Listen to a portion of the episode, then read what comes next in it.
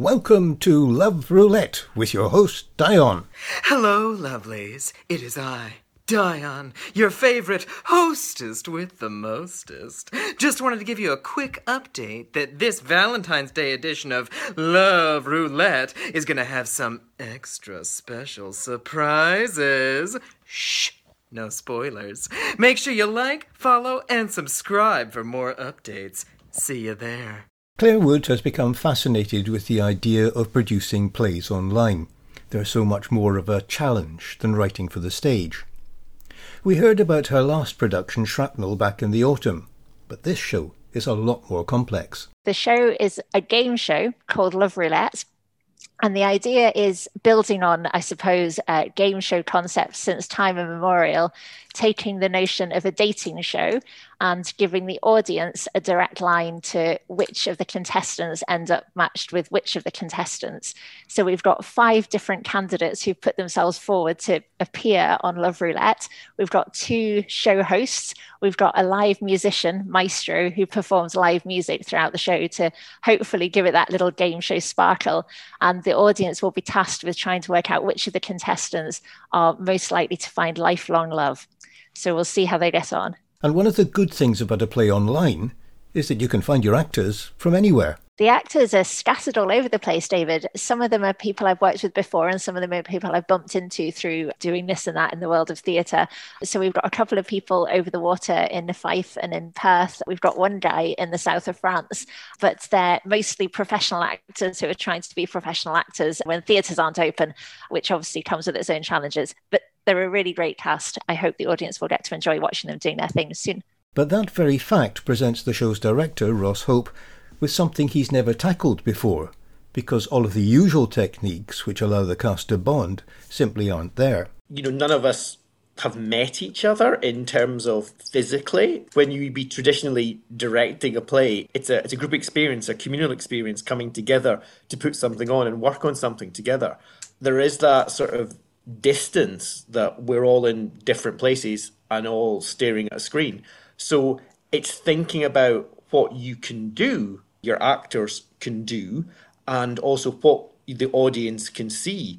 It challenge you you creatively in terms of right, what can we see?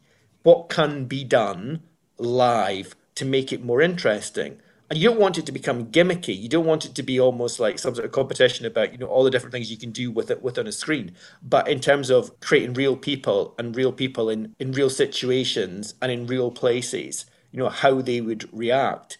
The characters involved in this game show are very varied.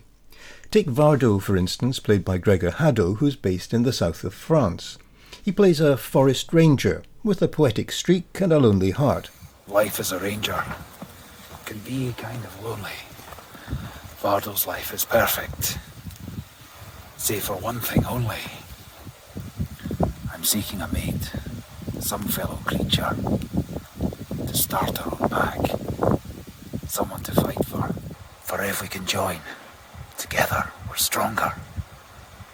And Vardo will be a lone wolf no longer.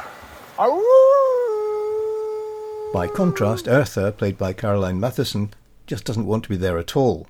I work in marine science. I find that interesting, uh, although I understand others may not.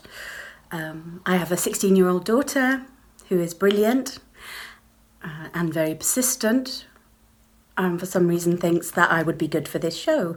Um, I'll be honest, I don't watch it, so I don't really know what you're looking for, but I suspect it's not me probably not me. Uh, I'm not that interesting. Nothing remarkable about me, um, and uh, and I don't really want a relationship. Uh, in fact, yeah, I need a partner like I need a Tory government. I was interested to reflect on what the pandemic has meant for people who are trying to find love, as the show would have it. And I was also interested in the idea that society tends to assume often seems to assume that people should be partnered up. People should go around in twos. And if you're not part of a two, you're somehow a less fully fledged member of society than somebody who is just a one. But it seems interesting to me that we still have this sort of vague stigma attached to the idea of being single, when actually being single is a brilliant thing So, part of the point of the show, I hope, is to say that we shouldn't heap these judgments onto people. And actually, living on your own, being happy with yourself is a thing to celebrate. And so, one of the particular characters in the show absolutely subscribes to this way of thinking. She's been on her own all her life. She's a single mum. She's got a 16 year old teenage daughter, and her 16 year old daughter has decided that it's gone on long enough. Her mum shouldn't be single anymore. She's, she's reached a deal with her daughter, Annie will revise for her exams if her mum puts herself forward for this extraordinary extraordinary game show concept on the grounds that her daughter feels her mum makes terrible choices about whether or not she should be in a relationship in the first place, and then potential candidates if she gets as far as contemplating somebody. So Annie wants to put Eartha into a situation where the audience gets to decide on the most appropriate partner for her mum in the hopes that this will leave her mum feeling better off as a consequence. So the audience will get to decide whether or not Eartha should find a match in the show. So could Vardo, for instance, be paired off with an unwilling Eartha? You'll have to watch the play in order to find out. But you'll be able to decide because Claire was determined to take advantage of the technology to make this production interactive. It occurred to me that if people were having to sit watching a show via a screen, could we not take advantage of the fact that they have all sorts of opportunities to interact with that show via their device, actually interacting with the action as it happens to determine the outcome? So I was keen to see if that would work a bold endeavor for sure.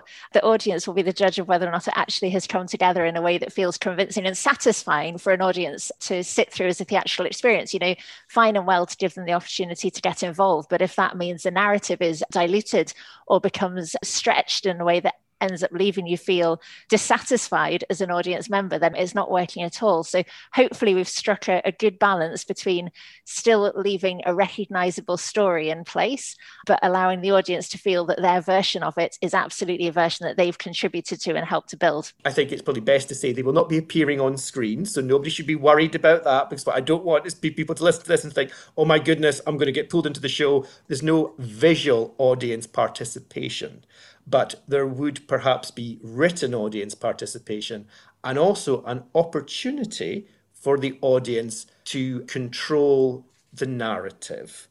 I think a lot of the conceits we're doing are really quite nice. And I want the audience to sort of be quite, I want them to be impressed, to be perfectly honest, David, if I'm being honest. and I want them to enjoy it without knowing what they're going to be asked to do. But that does suggest that your actors are quite comfortable with improvising. I wouldn't say it was a prerequisite of being cast. This was talked about up front. There would be an element of improvisation. And also an opportunity for the cast in some way to mould where the show was going to go and be much more involved in the whole creative process. And the very technology they're using, Zoom, also presents Ross with some unique challenges about how the show should be presented. How do we make it much more interesting for people who to almost are fatigued by looking at a screen, by looking at people speaking. So it's like, what can we do technically to make it more interesting? Physicality has to be slightly bigger. You know, gestures have to be bigger because otherwise, you know, subtlety is very difficult to do here because we have to pinpoint an audience. We have to show them what to look at. Some people are watching on a laptop, some people are watching it on their phone, some people are watching on an iPad, some people are watching in gallery view, some people are watching in speaker view. It becomes almost like bewildering because you're like, you have to think all these things through. It was challenging in a good way to do it this way, but I also think it was just, it was giving me an insight of, I suppose, what it must be like to direct for, I suppose, for film when you're not seeing everything almost in 3D, you're seeing it much more in 2D. How well the company has risen to that challenge, you'll be able to decide for yourselves if you join the show tonight or tomorrow, or indeed next Thursday, Friday, or Saturday. So, will Vardo find love? Or simply remain a lone wolf? Aroo!